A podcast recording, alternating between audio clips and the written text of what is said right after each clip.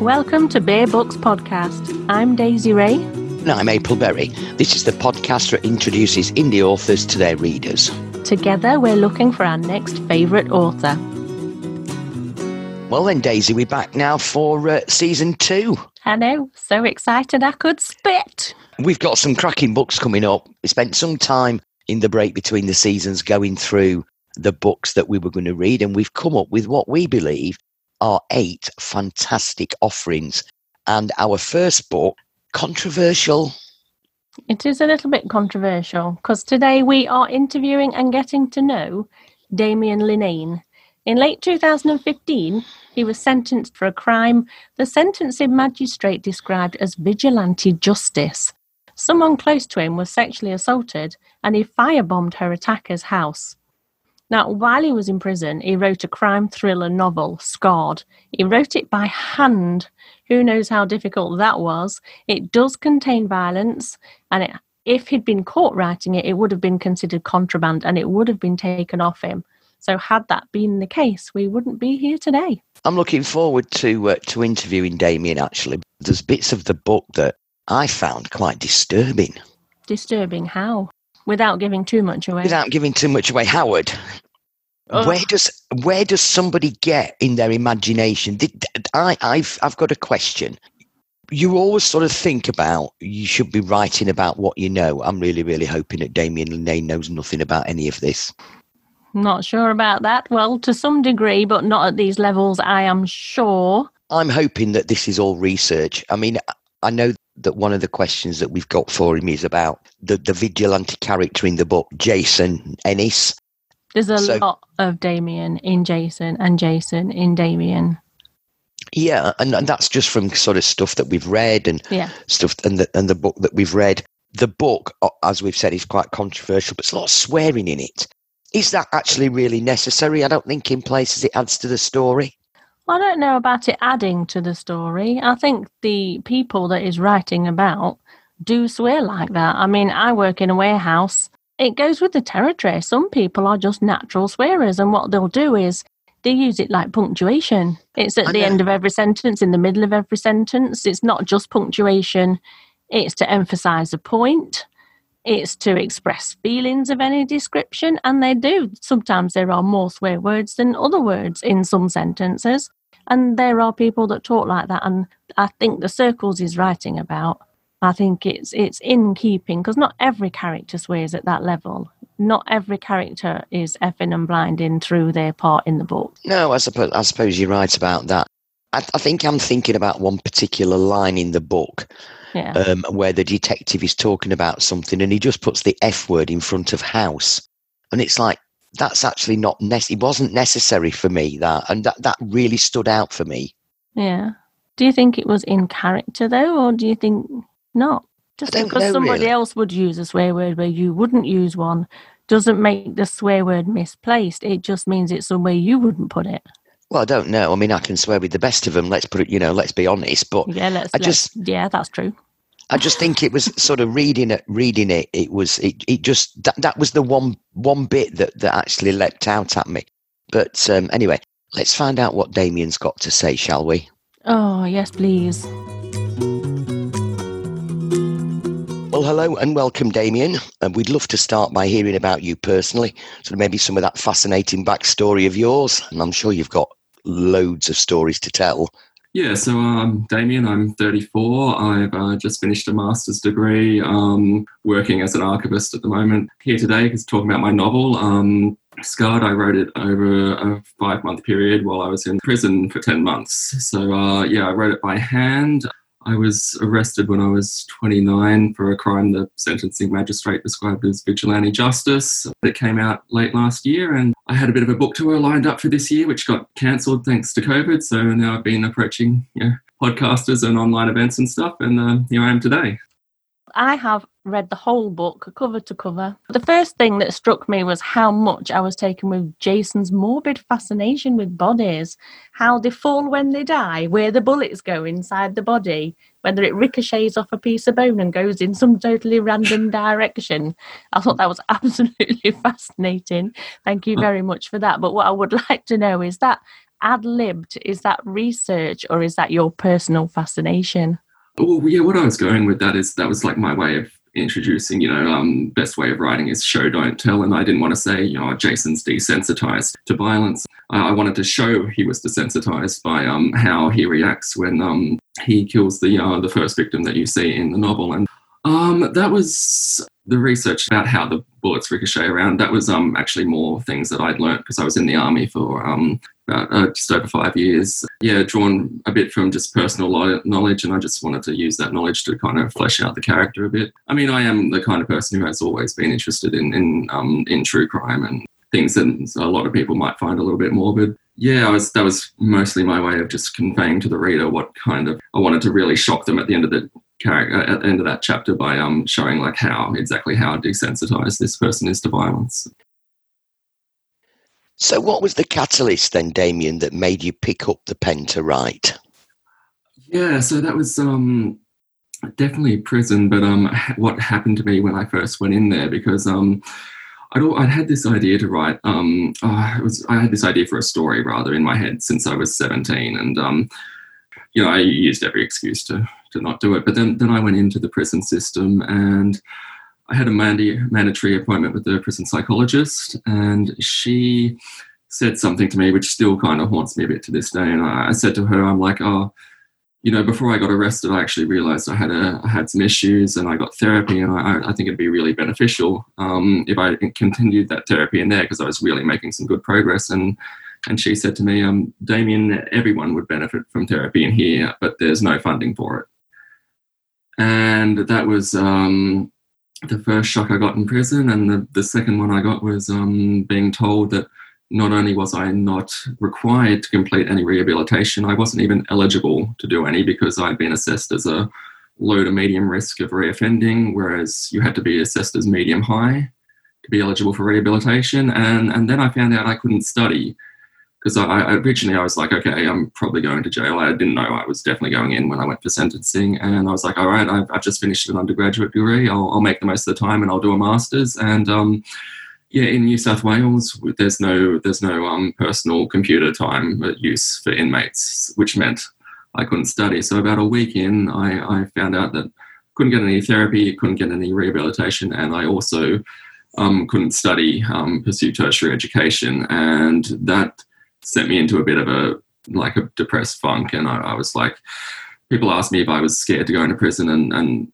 to be honest, I, I, I, wasn't. I was. I figured it wouldn't be harder than the army, and, and in terms of like you know um, dealing with with violence and restrictions, it wasn't. But um, um, yeah, yeah, about a week in, I found out that I couldn't do anything constructive, and I started to freak out a bit. And I'm like, well, well, how am I going to get past this? And all I had was um, three pieces of paper and a pen, and I, I was like, all right, well, partially out of boredom, I'm going to write down that idea for a story I've had in my mind for years. And in my mind, it was actually the opening scene of a film, but you know, I couldn't direct a film in there, so I, I wrote it down instead, and um, and then I finished it, and I was like, all right, um, all right, well, what does that's and that's the chapter one that you read. It it hasn't changed much since the first draft, and I'm like, okay, well, what happens next? And I just I basically kept writing. I couldn't write straight away because I'd run out of paper. But um, yeah, that was definitely the catalyst. Was um, I couldn't do anything else constructive in prison, and I and I wanted to make the most of the time in there. Jason and Damien, one is the other, and vice versa. Really, there is a lot of you in Jason, and there is a lot of Jason in you. From writing in prison to art to studying to there's just so much how far does that go? It's actually kind of funny how sometimes like life imitates art because um I, I decided to uh, when I created like the character of Jason I, I, I um I realized that he was parts of him were definitely based on me, but I wanted some things to be very different, and so I, I gave him the hobby of photorealistic drawing, which is something I'd never done at that point. And then after I finished my novel five months in, I was like, well, what the hell am I going to do now? I don't have any other ideas for books. And um, a friend of mine encouraged me to draw, and and and five months later, I was you know I'd been doing photorealistic portraits for the, the rest of the pen, uh, rest of the prison. Like uh, people were paying me for it, so that was a kind of funny, you know, um, life imitates art kind of thing. But um, yeah, from the get go, I um I definitely knew I was kind of using myself as a template and exaggerating myself. Um, for example, like I've um, been diagnosed with, with PTSD and um, general anxiety disorder, and most of that's largely linked to my father, who was physically violent. He never did anything to me that you know would have been anywhere near hospitalization, but like you know he, he was quite violent, and um, I'm very aware now of how much that's affected my upbringing, and so I've ended up with with PTSD largely because of that. And um, so I knew from experience like what happened to me and how far that pushed me as a human being. And I guess what I was doing with Jason was I was uh, just taking myself as a base template, and I was like, how far can I push this person? So I know what happened to me. Um, my father hit me what if Jason's father actually tortures him? What if he, he burns him, he cuts him, he does these completely heinous crimes? And I'm like, eh, what happened to me and how far like it pushed me like let's see how far i can push jason and basically i guess what i was going to try to do was was kind of playing with it a bit how far can i push a human being before i completely push him over the edge and um, yeah, I was just yeah basically using myself as a template and rolling with it and exaggerating my story and, and seeing how far it went. And um, yeah, so it's there's definitely some some you know, obvious parallels there, but um, yeah, Jason's definitely a very big exaggeration of myself, and um, uh, but and part of part of it is actually seeing like like what could have been like um if if I had been so much worse I, I just wanted to see how my life could have maybe ended up.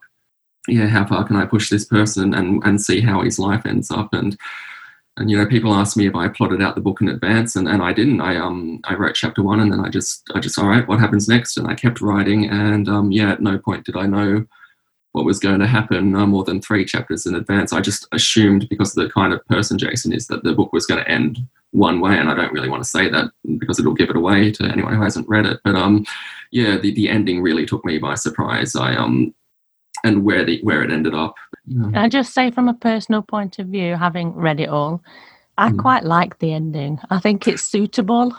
I think it yes. works really, really well for Jason. I yeah, I only figured that ending out about three chapters before it, before it um, happened, and um, it's the thing I like most about the book. There, there's nothing in the book that I could change. There's a couple of things that I um that I, I, don't like so much. Like I wish I could have found a better way to to to um bring like characters together and stuff. But uh, yeah, no, I'm the ending is definitely my favorite part of the book. Really impressed with, with myself and how I came up with that. Really, because uh, yeah, um, yeah, didn't see it coming at all. Mm in your writing, Damien, you use responsibility sort of quite regularly, especially in regard to, to Jason's actions. Um, and, and the other thing about the constant state of readiness to be able to move on a moment's notice with no homely possessions was kind of thought provoking and taking you back to something you were saying earlier about the fact that in three days' time you were going to be homeless. That I can see that the sort of mirroring there of possibly your feelings you know, is there a, a deep seated subconscious need for stability that you wrote into Jason's character that maybe he's not actually ready to admit? So, I mean, Jason was an exaggeration myself in a few ways, and and I've I've been a minimalist all my life, not to the extent Jason is, but um, and that was because um, when I was 13, I ran away from my father's home because I was sick of him assaulting me, and I, I found my mother, and and I lived with her, but her life with her was very unstable, and I go into that in my memoir a lot. But basically, we moved every six months.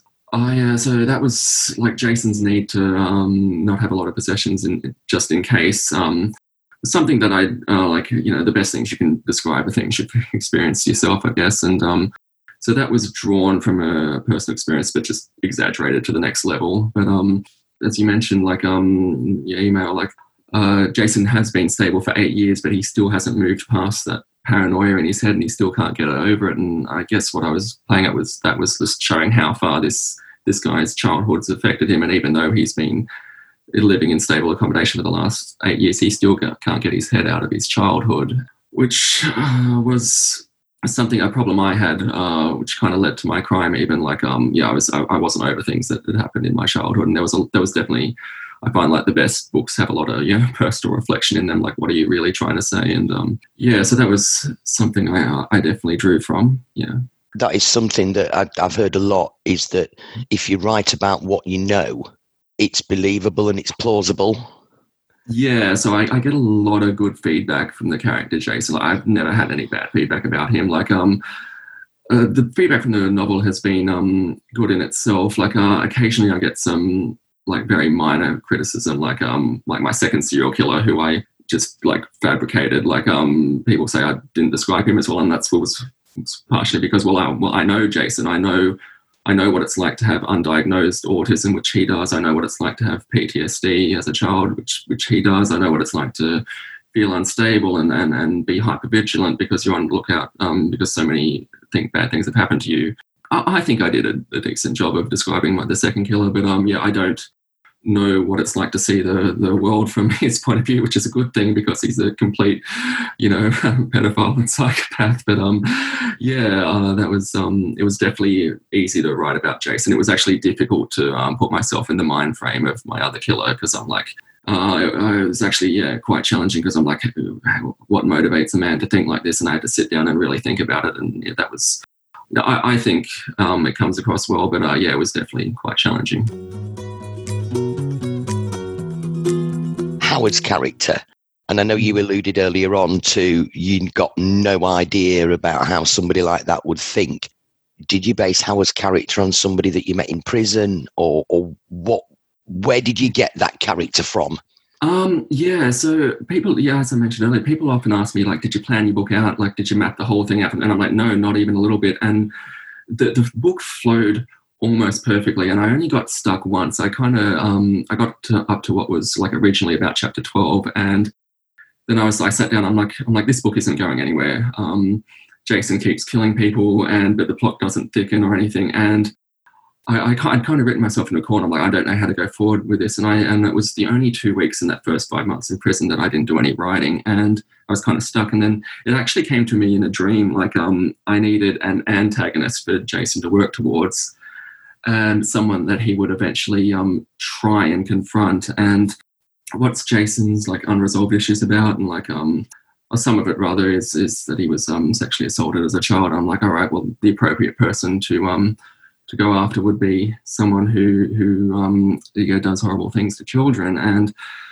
I'm like, okay, well, um, that's the that's the stock template for my character, and um, yeah, how can I flesh him out. And it was um, it was difficult at first. If, if anyone found the first draft of my, no- of my novel, I, would be horrified because it's um, it's probably uh, terrible by comparison to the finished piece. But um, yeah, and Howard's character got kind of got fleshed out as the drafts continued because um, you know, it's like I'm like, what what motivates a person to to do something horrible to children? Like I, I know what it's like to be on the receiving end of that, and, but I uh, and I kind of like just tried to think about okay, um, what could be a personal motivation for that, and um, I think I ended up doing a good job of it. Um, I like how Jason and Howard have similar upbringings and they've just gone completely different ways. Like Jason's um, goes the retribution path. He wants to um, make the world a better place uh, because of what happened to him, whereas Howard go, goes for path B, which is um, uh, turns into a, um, or they both turn into abusers of sorts, but he goes down the same path of turning into the kind of abuse that he suffered or, or similar to it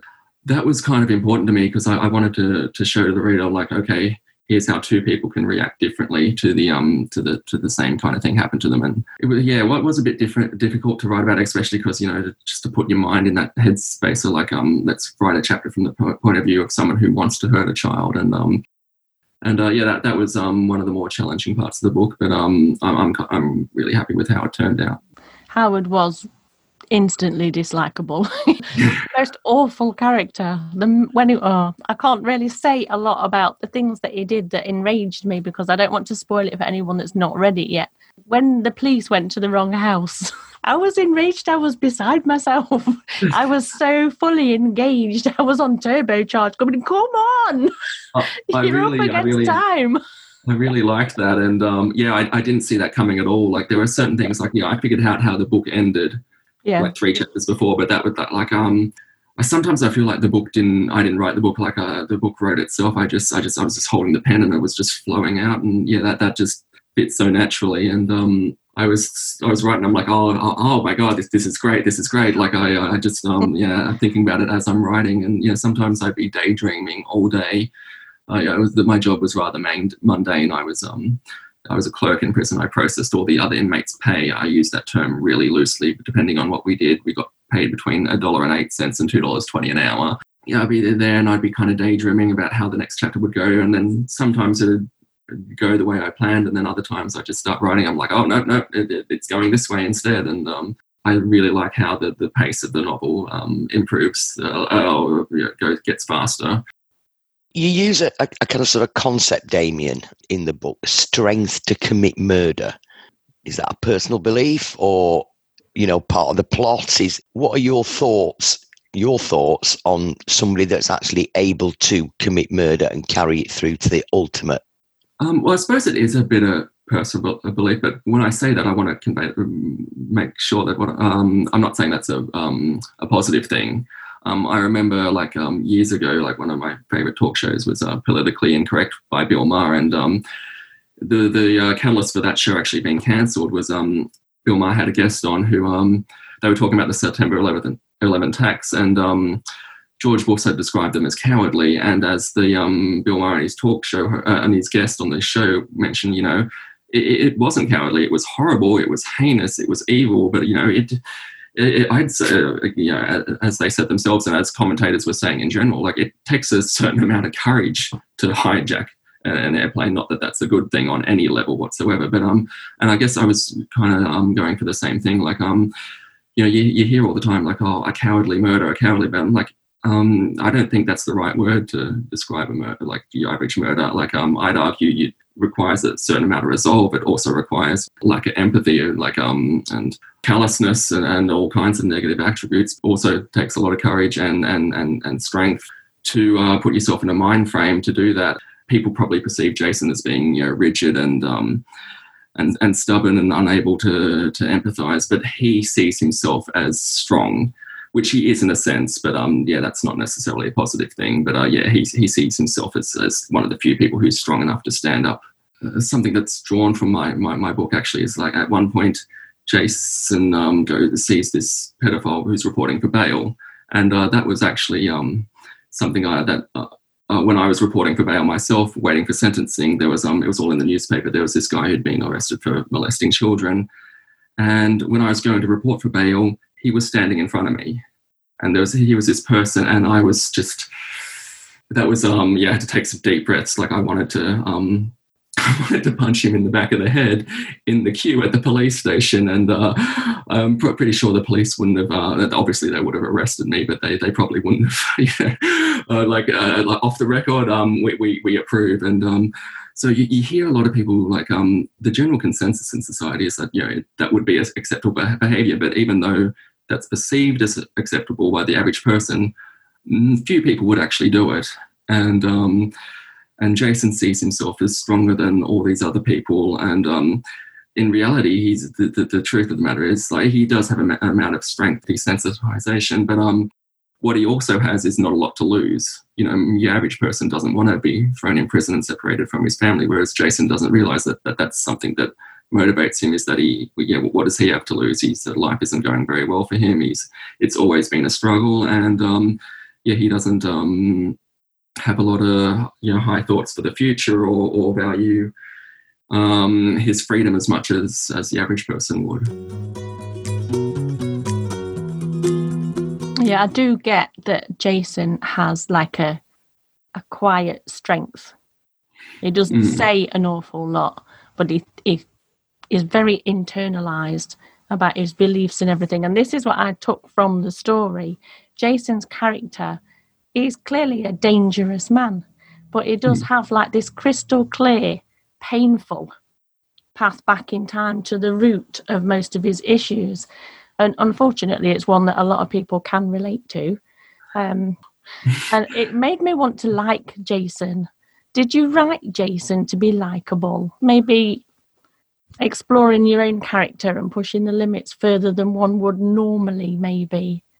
I, I do like parts of him. I, I, also feel very sorry for them. Like, um, like I, I had someone tell me, like, I, just want to be Jason's friend, and I'm like, I, want to be, um, yeah, Jason's friend. I want to reach out to him and, and show him that there's a there's a different way to go forward, which was what kind of happened to me when I got therapy. Um, yeah, um, if only the guy just talked to someone. But I, I was trying to make him likable because um, I've always um, got, uh, going back to what I said when I was thinking, of, I was seriously thinking about attacking uh, this horrible person who stumbled out in front of my car, and um, and no one would have seen it coming, and, be, and no one would have seen it coming because I was such um like uh, like I've I haven't I've always found it easy to make friends, and people generally generally like me. I'm very you know polite and and, and all that, and um so I, I wanted to um show that you know like a killer isn't necessarily like a just Jason's not evil, like how it's evil and how it's partially there to act as um, a foil to kind of remind the um, the viewer that you know um,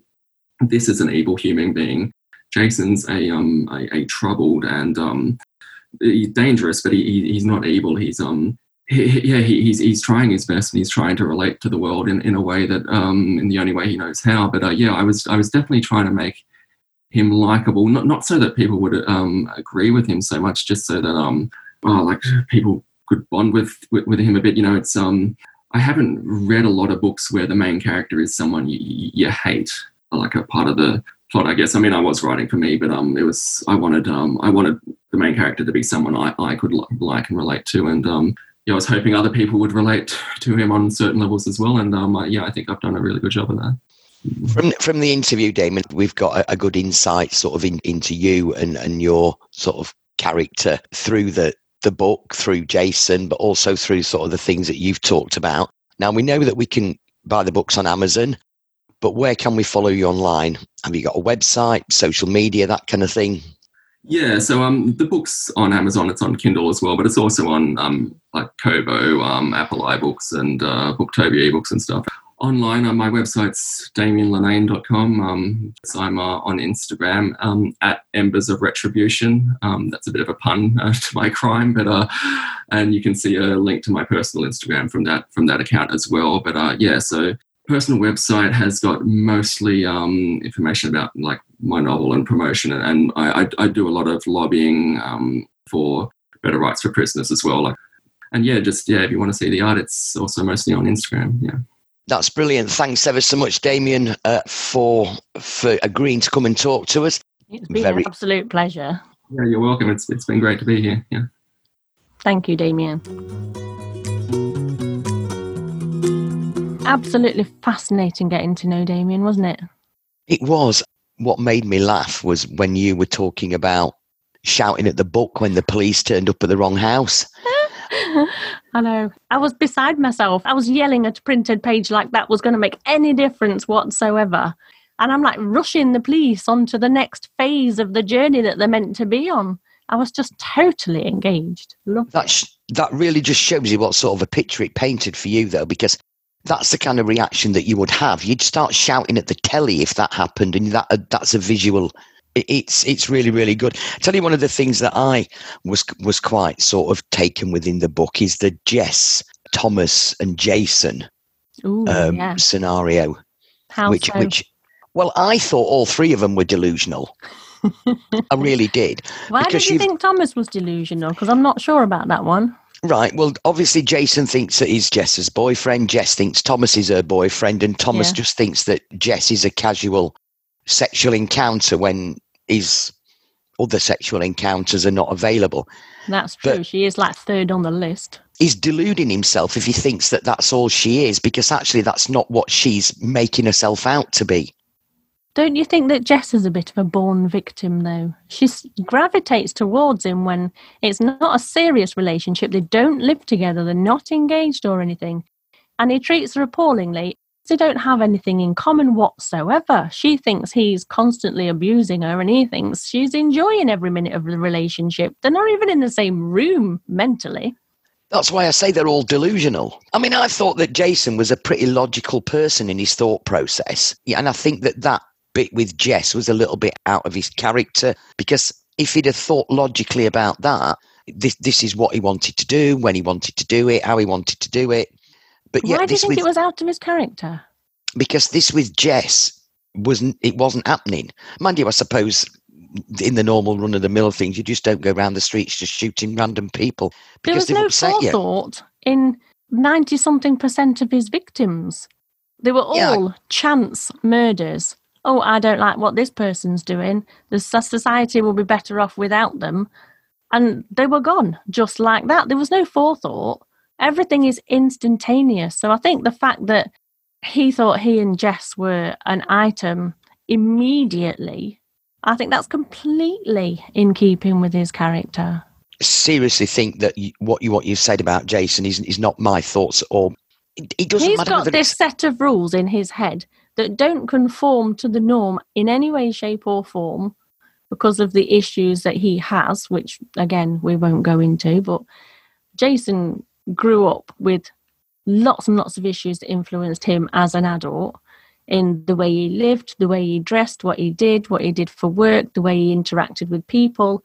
Absolutely every aspect of his life stemmed from his childhood. All of it, every single bit of it. And his logic was locked on this path and he couldn't get off it at all.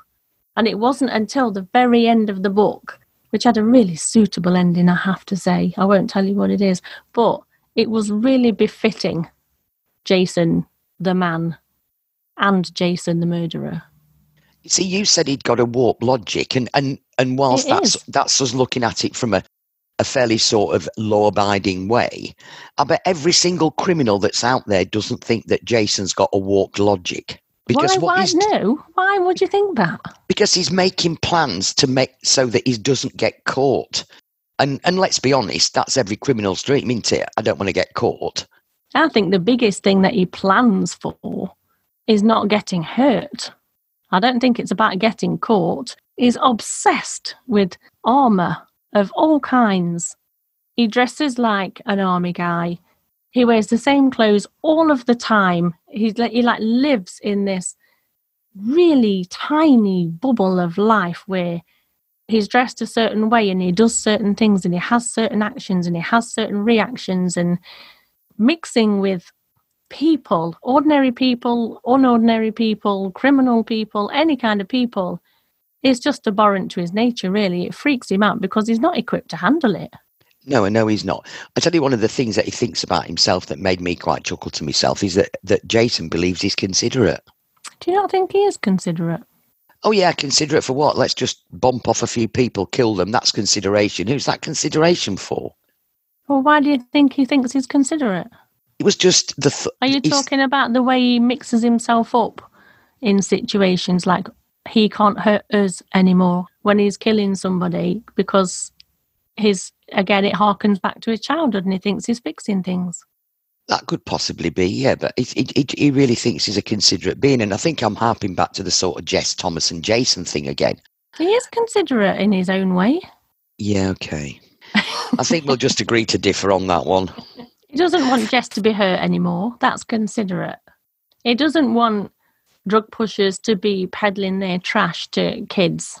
That's considerate. It's warped, but Yeah, I don't want drug pushers to peddle drugs to children, but I'm not going to go out there with a armed with a Kalashnikov and kill them all off. You know, if I have a criticism of the book, yeah, go on. is that I think at some some points of the story would benefit from a little bit more of the author telling us what's going on. That Damien did say that he likes to show how Yeah, he people shows feel. us. He doesn't tell us. Yeah, but I think it, the book maybe would benefit a little bit more from telling. Well, you have So to it- assume some sort of intelligence from your reader. Well, yeah, I know you do. I, I think that's just me being. Am I being a little bit picky? But that my, that's just my personal opinion. Um, it's not fluffy in any way, shape, or form. No, if you like dark, gritty, realism, borderline, psychotic, borderline. yeah, then Border- you'll absolutely love it. I mean, if you're going to pick up a book about serial killers, then you expect people to die regularly. It's that kind of book. You don't need a warning for that. It's blazoned all over it. It's why you bought it. But the internal gubbins about the abuse that was running rife underneath the serial killings, then I think that needs a warning. If you pick up a book like this, you expect it to be dark. Mm. You expect it to be really out of the the the behavior is is out of the ordinary. The behavior is psychological psychotic lunacy uh, that damien has captured in that book. I think that was pitched right given the plot of the book. Yeah, I will agree with that. i don't like reading about that kind of thing but the book itself was really good. I think it was an excellent one to choose as a first book of a new season because it's controversial, it's gripping, it's engaging, it's dark, it's got some realism in it. I think it's weirdly relatable even to people that don't live in those circles. One of the aspects of Jason's personality is how he gets on with people or doesn't get on with people. Mm, I suppose that, yeah, I suppose. That's relatable. Yeah, I suppose putting it that way. I don't think I'd ever thought about it from that perspective. Yeah. What have we got coming up next week? what have we got coming up next week? Next week we have got Tina Marie and One Moonlit Night. I think it's part of a trilogy. It's the first book of a trilogy, isn't it? I believe so. I've actually, I have actually read it, so I'm not going to give anything away until next week. So I have actually read that book. Ooh, has it got a synopsis? Um, yeah, there, I, I do believe there's a synopsis on Amazon. I'm not telling you anything until you've read it. What? What Nothing at all. everybody else? Everybody wants to know. No, God, you're mean. I'm not mean. telling you, Not- you and Jason, you're like this. well, thank you again for this week. Thank you for joining us to listen. and thank you to Damien Linnane for joining us for an absolutely fantastic interview. And even thank you, April Berry, for being my Yeah. royal pain in the backside as usual. yeah, looking forward to next week's interview with Tina. It'll be quite interesting as well. Two different books, two different authors. Chalk and cheese, isn't it? Absolutely chalk and cheese. Right, so we'll see you next week then. Bye. We have been Daisy Ray. And April Berry. Come share your opinions about the podcast, our authors, and their books on Instagram and Facebook at Bear Books Podcast or Twitter at Bear Books Pod One. Submit your book for a possible future review to submissions at bearbooks.co.uk. Or if you've got any queries or any comments, email them to contact us at bearbooks.co.uk. Thanks to Simon Strong for the musical interludes. You can find him on Instagram at dadnap.mp3. And if you like what we do here, subscribe and share. Thanks for listening.